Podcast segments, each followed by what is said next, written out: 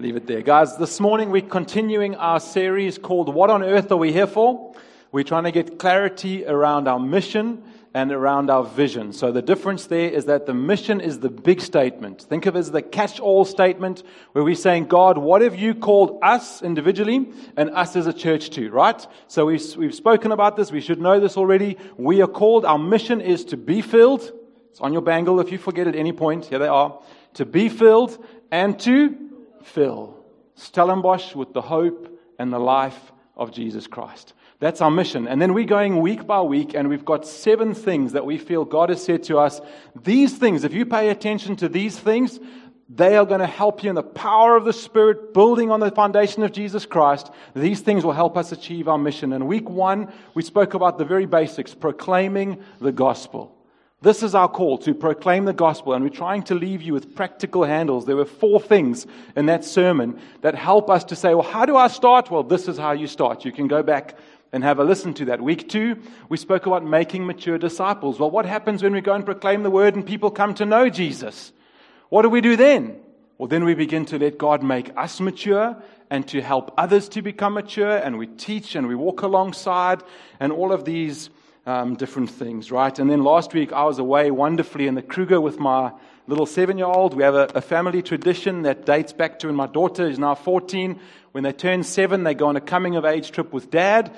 And I invite their, they choose their best friend, and I invite the best friend's dad. And it just so happened that that best friend was little Sam Olhart. And so Bates and I were in the Kruger last week.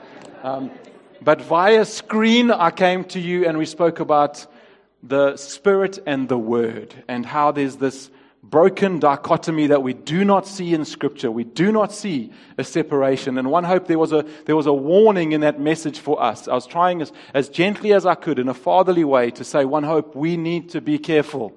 We are drifting into the space where the Word and the Spirit, in, in our theology and in, in our, what we say, is still completely together. But in our practice, we're seeing a break.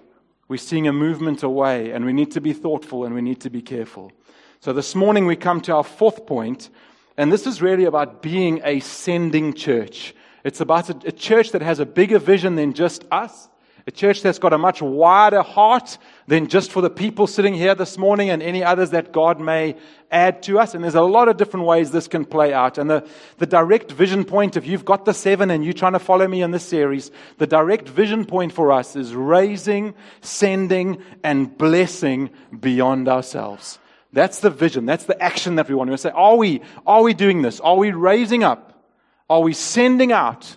And are we blessing beyond ourselves. Now, my first goal, guys, there's so many ways I, I looked at trying to bring this message through to you today. And eventually I felt in prayer to settle on a response to the generosity of God is what I want to speak about. I want, to, I want us to look at how God is this most generous God, and that in response, as we see His generosity, that something in us, my prayer, as I'm thinking through this morning and praying through this morning, my prayer that is, as I preach God's word, something in your heart would be ignited by the Holy Spirit. Something would get so excited in your heart at the generosity of our Father toward us that you'd be sitting there going, Tell me what to do. Tell me how to respond. Tell me what I can do in response to this generous Father who's poured out his blessings on me. So I'm going to take a little bit of time and I, want us, I just want us to get how critical it is that we respond from that place. From that place. I have a picture in my mind of that. Have any of you seen the movie Up? Fantastic movie and the guy connects his house. This old man wants to go to these falls, and he connects his house to these thousands of helium balloons. And it's so, so many. As he releases them, they lift this whole house off the ground. It pops away from its foundations, and off it floats. And anyway, it's a long, a long story, but a beautiful, beautiful animated movie. And I had a sense as I was praying that in some sense, those balloons are like our legalism. I know it's a, a, a nice movie I'm telling you about, but a negative picture. But like the way that we give and the way that we respond is often in a legalistic way. It's often in a way that, I, well, I have to because if I give, then I know that God's going to give me back. Or I give because of this or because of that, selfish reasons, all sorts of things. And I just felt in prayer that God wants to come and begin to cut those legalistic balloons away from us. We function in them so much, especially if you're Afrikaans this morning. I know it's across all our families, but especially those of you who've grown up in Afrikaans homes, this can be such a strong thing Such a strong thing that we do it because we're Christian. We do it because the Bible says so. And yes, we do, but we do it in response to grace. We do it in response to a vision of the generosity of our God. Are you with me? Okay. So I want us to see why we go when He says go. I want us to see why we speak blessing when actually cursing would be a more realistic response to the situation that we are facing. I want us to see why we believe that carrying the good news of Jesus is the greatest blessing our world could ever, ever receive. I'm going to use the word generous a lot. I'm going to use the word lavish a lot. I'm going to use lots of superlatives, and all of them feel completely inadequate. As I've been prepping, I've struggled with, with trying to put into words with my efforts to adequately explain just how generous God is. And the best I can come, with, come up with is that it's not something He does, it's something He is. God is generous to his core. In his being, God is generous. So you know when the Bible says God is love, it doesn't say God just loves. It doesn't say he shows love. It doesn't say he feels love. It says God is love. In his character, he is love. It's, it's, he's, it's, like you inhabit your skin, or like you, you can't breathe without your lungs. Like you can't, you can't, I can't breathe a breath without my lungs. It's like that. God can't be God without being generous, without being love. Does that make sense? Now, let me try and help us see through God's word. I'm going to just do seven points around God's generosity. And the first one is this God's generous pursuit. God's generous pursuit. So you go back into God's word and you start right in the beginning and you'll see the story of man and man falls and breaks away from God. Man says, I'll be God, I'll be king. And right at the beginning, God begins this pursuit. A friend of mine, a worship leader, once said to me, If this is a cosmic game of hide and seek, we are the hiders and God is the seeker. It's not us seeking God, it's God pursuing us, it's God seeking us. So you look at the story of Noah and God calling this man and the covenant he makes with Noah. It's God pursuing him. You look at Abraham. It's God pursuing him. He takes, Abraham's a sun worshiper and God comes and says, I'm going to take your family and I'm going to make a nation of, of, of Christ followers or God followers that later become Christ followers through you. Look at Moses and the Exodus. You look at David, the prophets, etc. And then you come through to the New Testament and you begin to see Jesus pick up this idea in a very, very radical way that we get used to because we go to kids' church. We get very used to Jesus' parables. It's ridiculous that you would leave 99 healthy, good sheep that haven't done anything wrong to chase after the one. And yet that's what Jesus says. Have you seen that? I don't know if you guys have had that thing forwarded to you recently. Of a, it's a video of a shepherd pulling a sheep out of a, there's like a long trench. Have anyone seen this? And the shepherd is like working and working to get this sheep out. And after about 30 seconds, he manages to finally get the sheep out. And the sheep does about four big jumps and then head first again, boom, into the trench. It's a fantastic video. That's us. That's us. Or you think of Jesus telling the story of the prodigal son, squandering inheritance, squandering what his father has given him, sitting among the pigs and realizing, oh my goodness, all this time, all I really wanted was my father. And he goes home, and you know the story of the, of the oldest son and how angry he gets because he's like, But I'm the good one. I went to One Hope every Sunday for 25 years. This guy's been on drugs and doing this and doing what, what is, how come he gets the fattened calf? Right? God's generous pursuit. And guys, to understand this, to understand this in its rightful place, we have to tackle something cultural here because culturally, I'm taught from, from the day that I'm born, I'm taught that God somehow sees me as incredibly special, which He does, and He sees me as very unique, which He does. All of these things are intention, but somehow I've come to this conclusion in my mind that actually I deserve God's saving. Why wouldn't He save me? Of course He'd save me. I'm great. That is not the picture of Scripture. The picture that Scripture paints for us about who we are is that you are dead. Dead people smell. Dead people rot. This is the truth. This is Ephesians. You were dead in your sin. Now you have been made alive in Jesus Christ. It speaks about separation from God, far from God. You go to the Psalms, it says the heart is deceitfully wicked above all things anything that you can find to deceive you. Your own heart is more deceitful. You think about Acts chapter 7, one of my favorite passages of Scripture, the first martyr post the death of Jesus Christ. And Stephen, this guy, this is what he says. He turns to, he turns to the Israelites and this, this is God's chosen people that he's speaking to. You stubborn people! So no wonder this guy got killed when you read, you are heathen at heart and deaf to the truth. Must you forever resist the Holy Spirit? That's what your ancestors did and so do you. He says, name one prophet your ancestors didn't persecute. They even killed the ones who predicted the coming of the righteous one, the Messiah, who you betrayed and murdered. You went one step further than even your ancestors.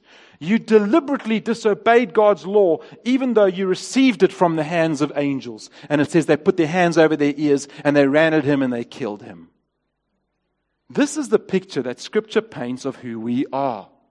And we've got to detach ourselves from the Western worldview that somehow God ought to save me because I'm actually intrinsically pretty good. And we need to reattach ourselves to the biblical view that actually this is who I am. And as we see that, oh my goodness, then we suddenly see the gracious, generous hand of God in his pursuit of us. There's a beautiful poem. Some of you may have read this poem by Francis Thompson, The Hound of Heaven. Anyone know that poem? Profound poem. You can go and read all the verses. I'll just read one of them for you.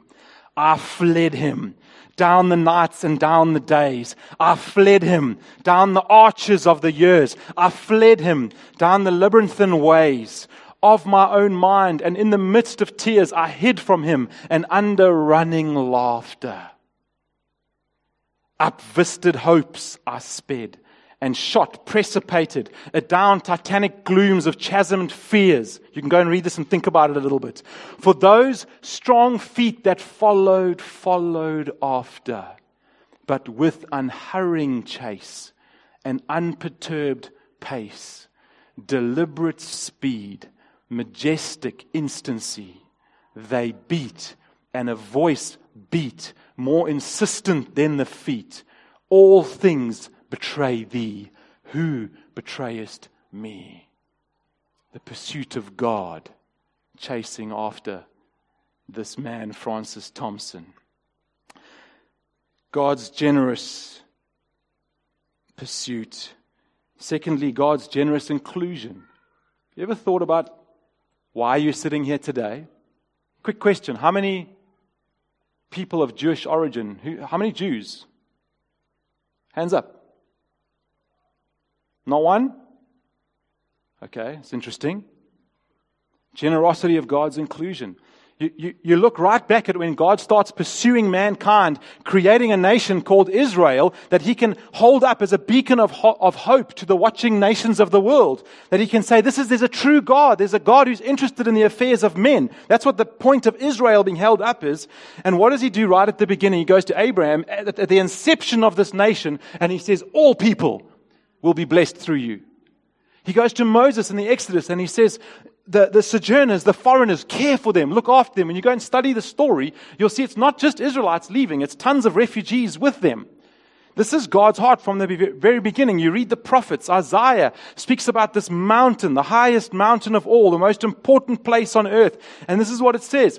And people from all over the world will stream there to worship. People from many nations will come and say, Come, let us go up to the mountain of the Lord, to the house of Jacob's God. There he will teach us his ways, and we will walk in his paths. Think about Acts and Peter at Cornelius' house. I'm, I'm going fast today. It's like drinking from a fire hydrant, all right? So we just, we're just doing sweeps of the Bible. I'm trying to show you God's generosity in all of this. But you think about Acts, and this is the guys who've been with Jesus, and they still don't get it.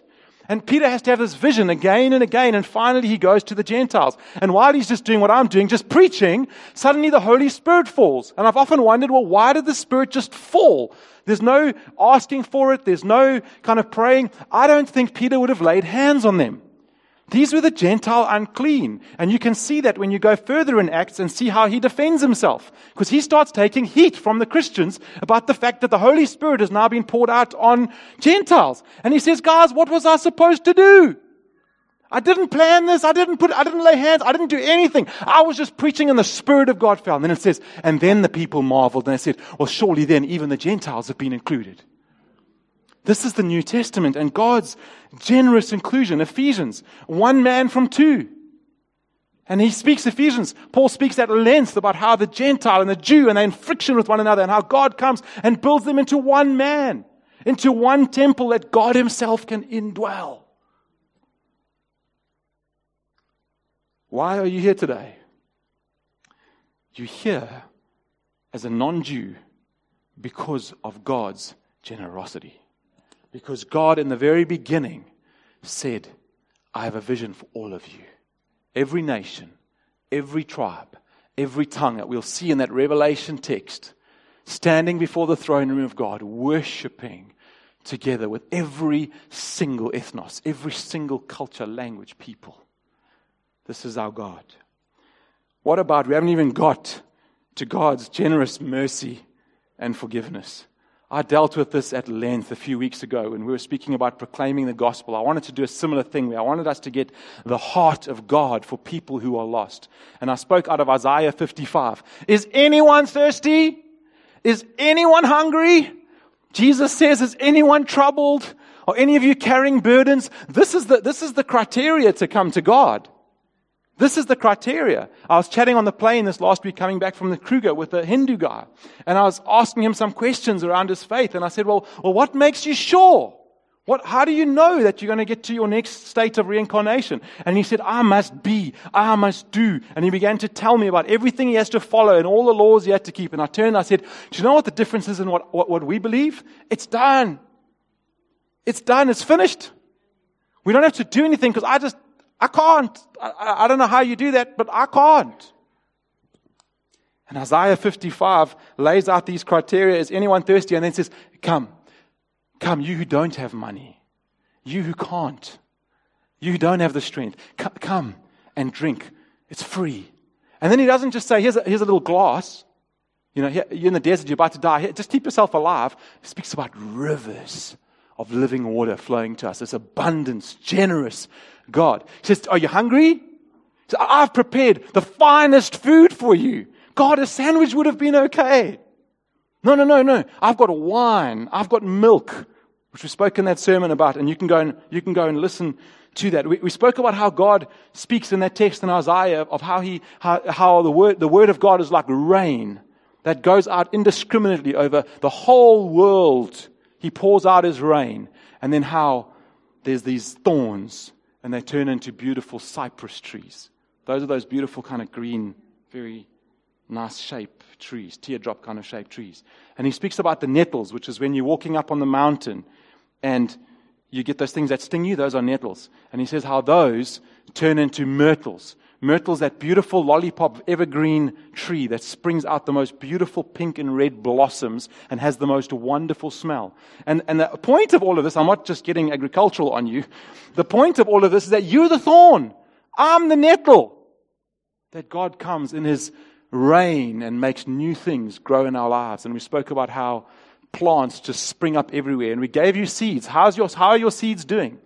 Have you planted your seeds? Are they springing up yet as a reminder that we are the carriers of this gospel? How? How has God blessed us so unstingily? Man, I'm a stingy person. How has He blessed us so open handedly? The scriptures just speak over and over again about the riches and the wealth and the abundance of God. Are you getting the picture?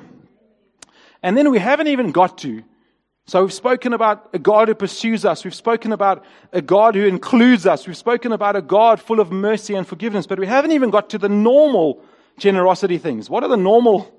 Like if I say, yo, Bates is such a generous guy, what would you immediately think? Money? Or give me something else. That's exactly the one I want. There's another one. No, not time. That's not, you don't think when I say he's generous, you think, oh yeah, he gave me a coffee date. You don't think that. Gifts. You think he gave me something. So he gave me money or he gave me gifts, all right? And so those are the common things that we, that we think about. Now, you go and read Matthew 6, and I'm not going to spend any time on this. You go and read it. Matthew 6 speaks about the provision for those who serve God. those who will take and seek his kingdom first, he says, I will provide. And it's, it's specifically, it's, it's, it's clearly financial. He speaks about food and about clothing. He says, don't worry about these, not like the luxuries, right? Not like your special shower gel. This is like your food, your clothes, where you're going to live. And he says, I'm going to care for that. This is a generous God. I want to speak briefly about gifts. So that was number four, by the way. Look, I did that one really fast, so that's good. God's generous provision. Number five, God's generous gifts. Have you ever wondered, suspense? yeah, more suspense. Have you ever wondered why the spiritual gifts are called spiritual gifts? Sometimes we get so clever and we just forget to read the words and just to think, I love gifts. Don't you? I love my birthday.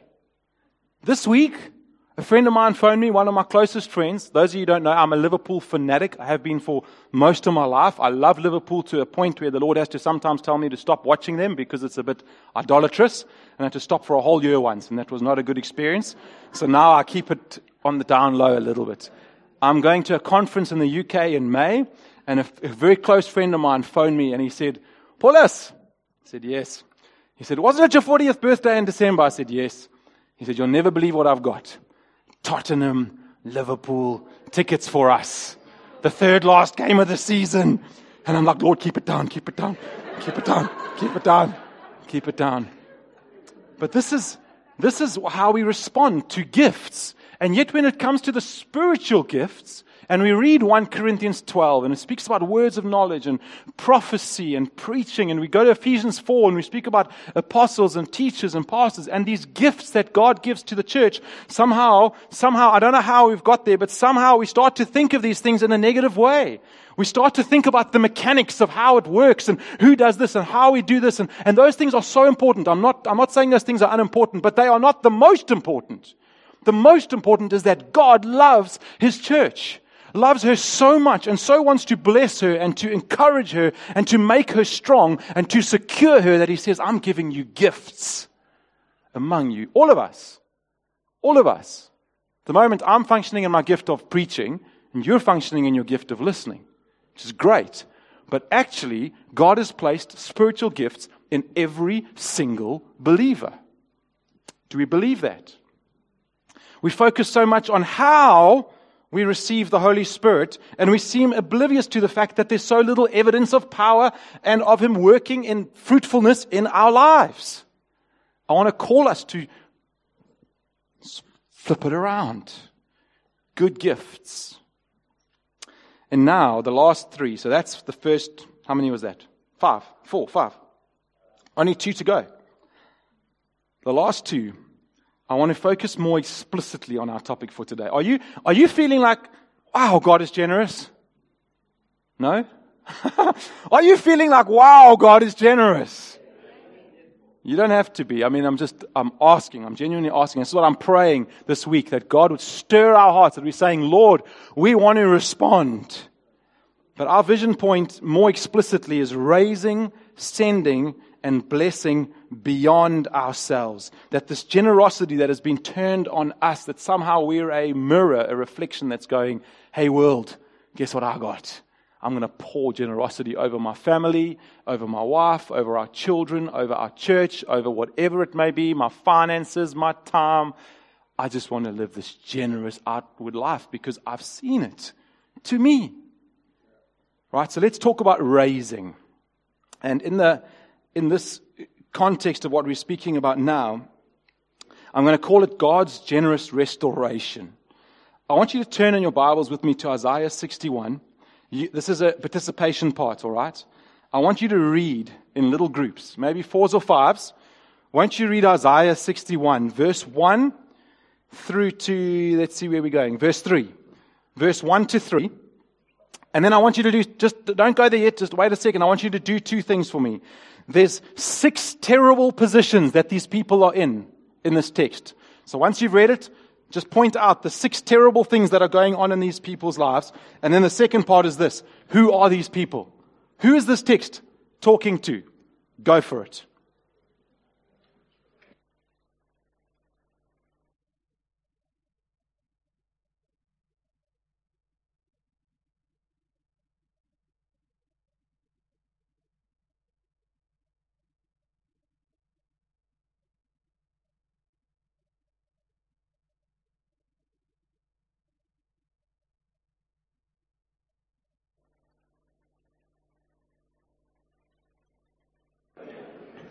All right, so are we done there? Mostly done, nearly done. Okay, let me read it for us. The Spirit. Come back together, guys. Let's read together.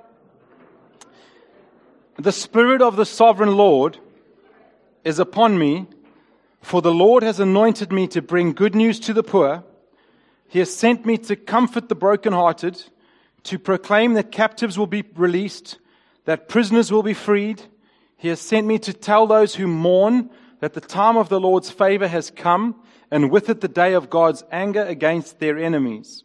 To all who mourn in Israel, he will give a crown of beauty for ashes, a joyous blessing instead of mourning, festive praise instead of despair.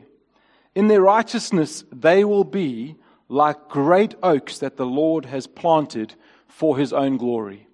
So give me the six things. Just throw some of them throw some of them out. What are the six terrible positions these people are in? They're poor. It's the first one. They're brokenhearted. It's the second one. Captives. That means like what we're seeing right now in the war going on. It's prisoners of war or captivity. The next one. Prisoners. So prisoners is different to captives because prisoners is something you've done wrong. You've gone to prison. Right? These are prisoners. The next one those who mourn. And the last one, those who despair. Those who've lost hope, those who are in a place of despair. Now, I want to ask the second question who are these people? Who are they? Well, someone give me something from Scripture. Come on. It's the Bible. The Bible is our book. Is it the Israelites? Because we're not Israelites. Is it, is it just the Israelites? So if you go to Luke chapter 4, do you remember that Jesus opens the scroll and it says this was the text that he read? He read Isaiah 61 and he only read those three verses on the record that we have from Luke, the physician. And then it says Jesus simply said, he sat down and then he said, Today, these words are fulfilled in your hearing. I, in other words, Jesus, saying, I am here to bring fulfillment to these words. So he's saying that, that what I'm going to do, the life that I'm going to lead, is going to set captives free, is going to comfort those who mourn. And then do you notice at the end of this text, it's one of my favorite passages of scripture in the whole Bible. I, I just love this, love this, love this. Who, who becomes just think of this picture. I mean, again agricultural. You, you've got to get in touch with your agricultural side. God, the Bible is so full of, of agriculture. It's amazing. But who, who are these oaks of righteousness? Think about an oak. We're in Eikestad. We've got, this is a town of oaks. Think about these huge trees that have grown up. And he says there's going to be these great, these, these oaks, these great oaks, he calls them, of righteousness planted for the Lord's glory. Who are those? Who are they in this text? Who are they? The poor, the captive, the prisoner, the brokenhearted, the despairing. It's taking them. This is the generosity of our God in restoring you Jesus is not just speaking about Israel. He's not just speaking about the people in Isaiah's time who have come and died. He's speaking about his ministry to every single believer that he wants to restore us so that one day, Sarah Lloyd, we will say, You are an oak of righteousness in this house. And God has a story of grace upon your life. Ellie, I nearly phoned you this week and said, Would you do a testimony? At some point, you need to give us a testimony of your life story. We need to hear it because you're a trophy of God's grace. And we could go around this room, person after person, and look at evid- evidential or evidence of God's trophies of this exact thing that we read in Isaiah 61. So the generosity of God pursuing us, of God including us, of God pouring mercy and forgiveness on us, of His financial generosity, all of these things, and then His restoring generosity. And this is what he says You were dead. Can't get any stronger. But I raised you up, just as I raised Jesus from the dead. Are you following me?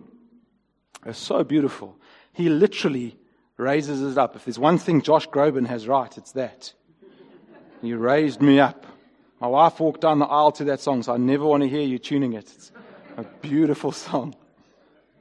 Raising and sending and blessing beyond ourselves. We are talking about this God raising people up, and then that gets coupled with us. We have a job here, we have a role. Go back and listen to Making Mature Disciples. How do we couple, how do we come in the power of the Spirit alongside what God is doing in restoring people and help raise people up in our midst? Students, if you're a student with us, this is a specific vision for us. We believe God's given you to us for three to five years. Some of you, God bless you for your failures. You're going to stay with us for seven years. Wonderful.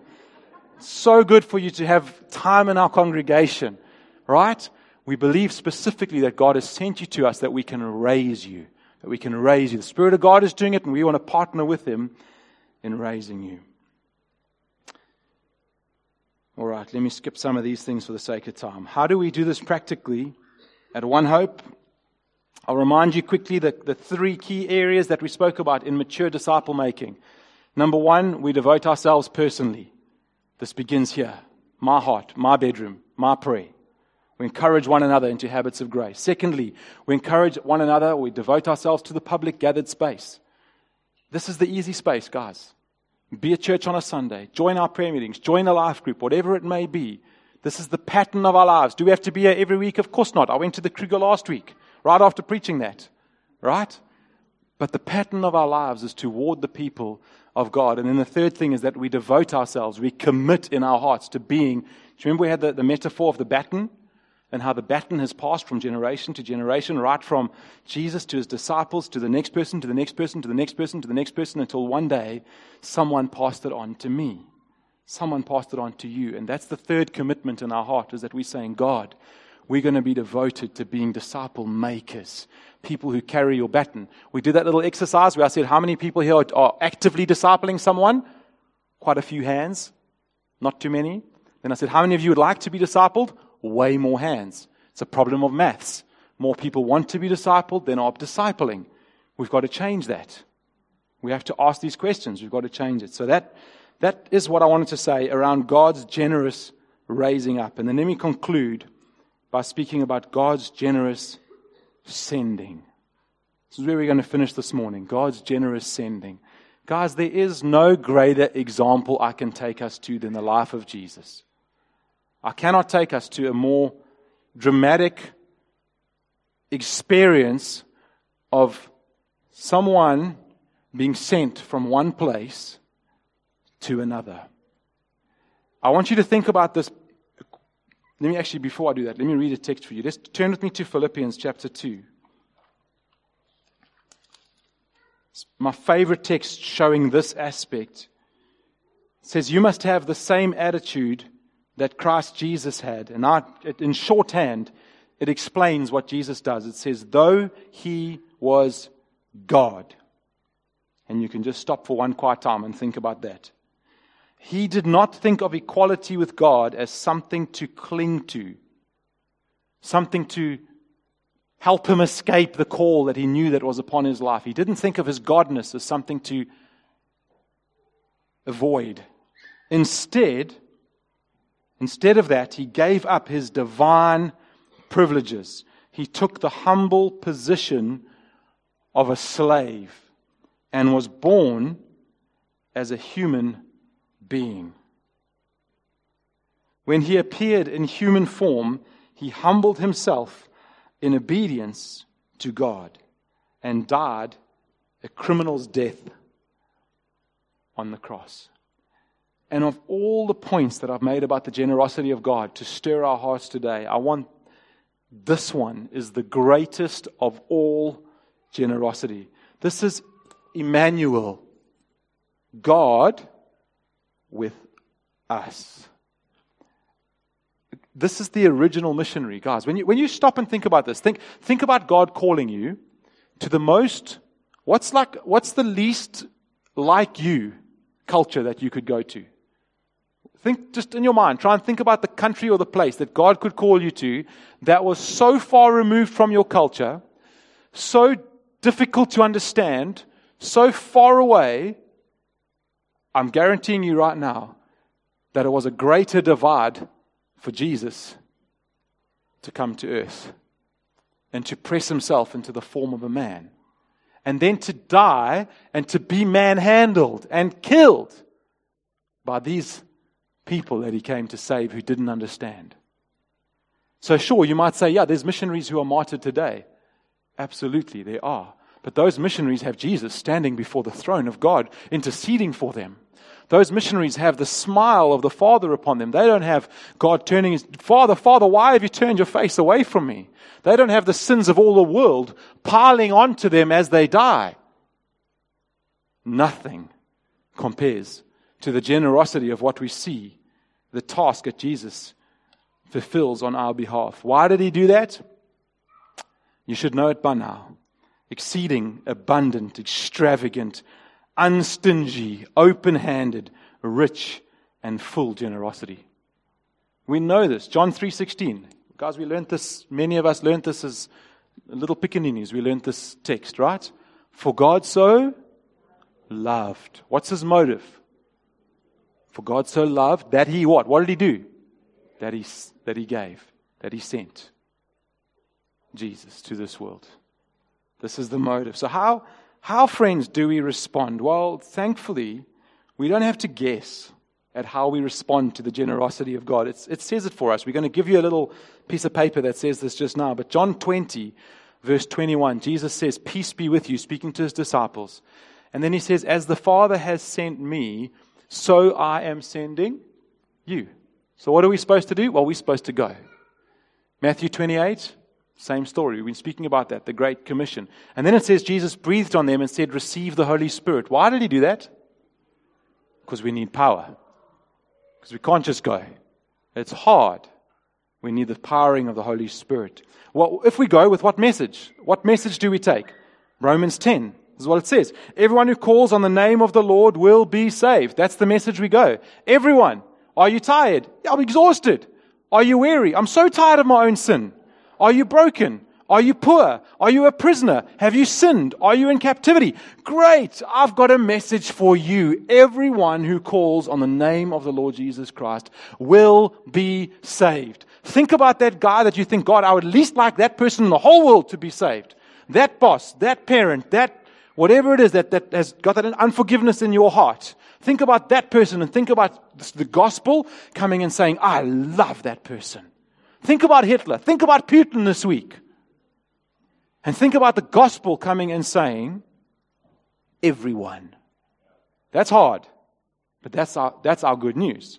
Everyone who calls on the name of the Lord Jesus Christ will be saved. And then it continues and says, But how can they call on him to save them unless they believe in him? And how can they believe in him if they've never heard about him? How can they hear about him unless someone tells them? And how will anyone go and tell them without being sent? That is why the scripture says how beautiful are the feet of messengers who bring good news. And one hope, our mandate is to send. And what do we send with? We send with the greatest blessing you could ever have. It's better than coming with a new keyboard or money or any other things that people might say they need in their context. We come with the message and the power of Jesus Christ. And we say, everyone, everyone can come. The greatest blessing we could ever carry. Generosity always has been and always will be wrapped up in the generosity of God the Father, displayed through the sending of Jesus to our world and the pouring out of the Holy Spirit upon us. That's what we need to know. That any raising up that we do, any sending that we do, any saying yes to Jesus, I want to go that you do, any new missionaries in our midst that God calls to go, any preacher that God raises in our midst, anything, anything, anything, any blessing that we bestow upon anyone is only because God raised us up. Because God sent Jesus to me, to you, to our world. And that we bless in the power of the Holy Spirit with the most wonderful news. I think you've got it. Have you got it? Let me finally close with how do we do this practically? Just a few practical things. I think the most important thing that I want to say here, apart from that we do it in response to the generosity of God, which I think I've made that point so many times this morning. The first thing that I want to say is that we are all sent. Turn to the person next to you, and would you just do me a favor and just say, Do you know that you are sent? Would you do that?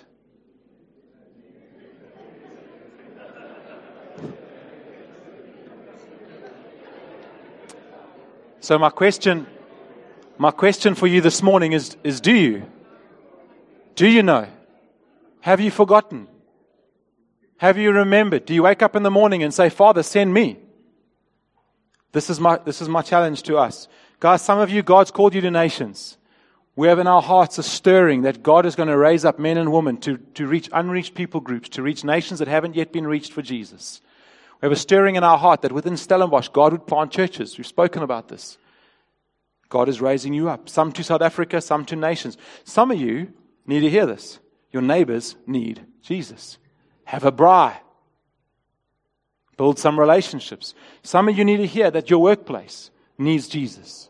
And you've forgotten. You're a businessman. You're a businesswoman. You're a corporate guy.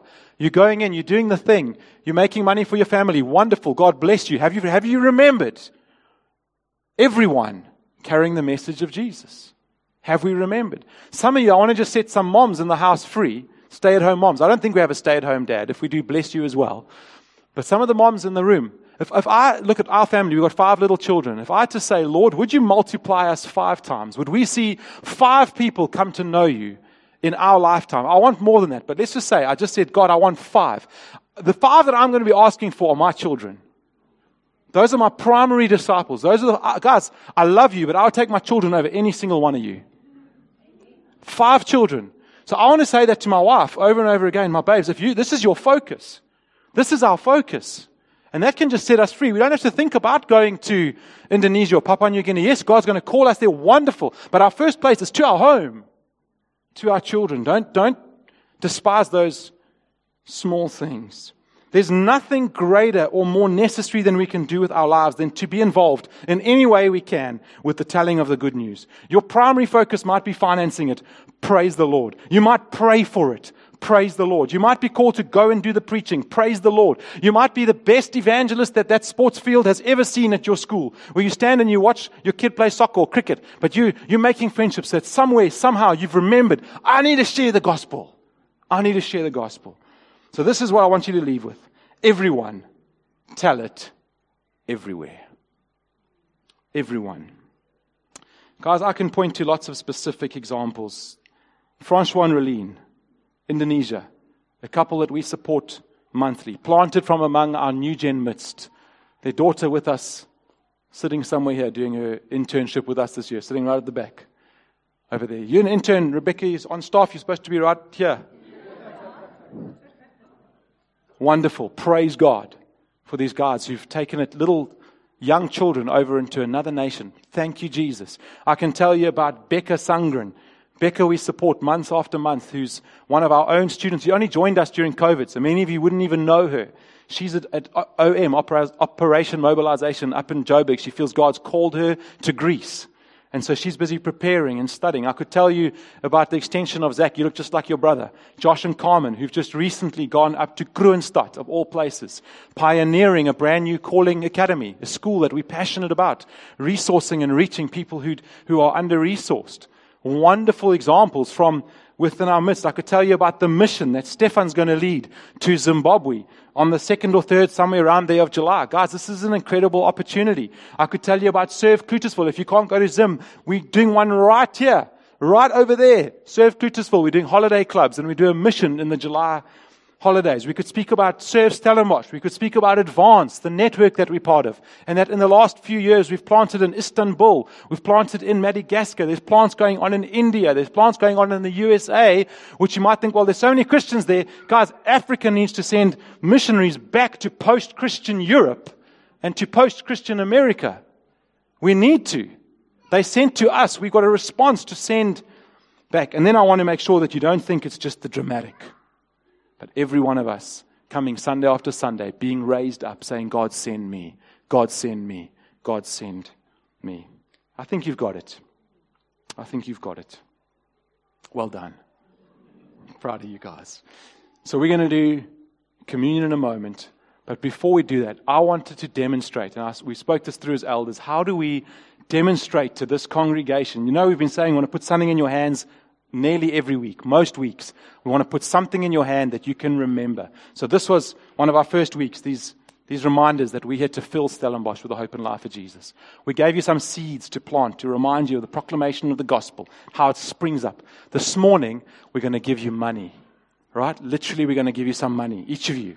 And the goal with this money is to remind us of the blessing of the Father, that the Father has blessed us, so we, so we bless. So I'm sending you out. I'm commissioning you this week. This money is not for you. I didn't conclude yet. This money is not, not a lot of money. It's just a very small token, small amount of money that you're going to take. And this week, I want you, each of you, to prayerfully say, Father, who needs this? Who can I bless? And as you give that money, I want you to also think, I wonder when I'm going to have an opportunity to share the gospel. Because that's the true blessing. So can we can we hand those monies out? Would be great. And maybe just as they're doing that, one more, um, just a thoughtfulness around this money, guys. We are aware in our country that there are many people who are in need, and we want to be thoughtful around how we help. Sometimes giving someone money can be an enabler for things which are quite damaging in their lives. So we just feel to put that wisdom out there as we're giving this money. If you feel in your heart after some prayer that you would love to give to someone who might have a habit or something that you don't want to fund, can I make you aware of a really awesome partner of ours? Why don't you throw that, um, that screen up for me, Charles, if you would. These retailers, you can, we're going to leave it up afterwards so you can come and get a photo. You can go and for 10 Rand, you can buy a voucher for someone for a night at the homeless shelter, and you can buy a voucher for someone to go to a designated place and receive a meal. And you can get those at any time, guys. This is just, we're just making a highlight of it this morning. Charles, who runs this, is going to come and speak to us soon. But you can go to any of those shops and you can get those vouchers. And we would just ask that if you feel that that's where you want to give this 20 Rand, won't you go make the effort, get a voucher, and give those vouchers out? Can I pray for us as we close? Have we finished handing out? Okay, let me pray. Three minutes to 11. Wonderful. Right on time. Father, firstly, we just want to say thank you. Thank you for the blessing that you have poured out on us, pursuing us, the hound of heaven, including us, your grace, your mercy over us, your forgiveness over us, your provision in our lives, the good gifts that you give to your church. Thank you, God. Thank you for raising us up Thank you for sending us out with a message of blessing for our world. Holy Spirit, I invite you to do your work. I ask you to do your work in our hearts, Lord. Raise up from our midst, Lord. We have faith for church planters. We have faith for missionaries into different nations. And we have faith for the one on one coffee conversations around a football match or a family relationship that we know that we need to share the gospel. Father, the whole spectrum, we are yours. We surrender to you, Jesus. We love you.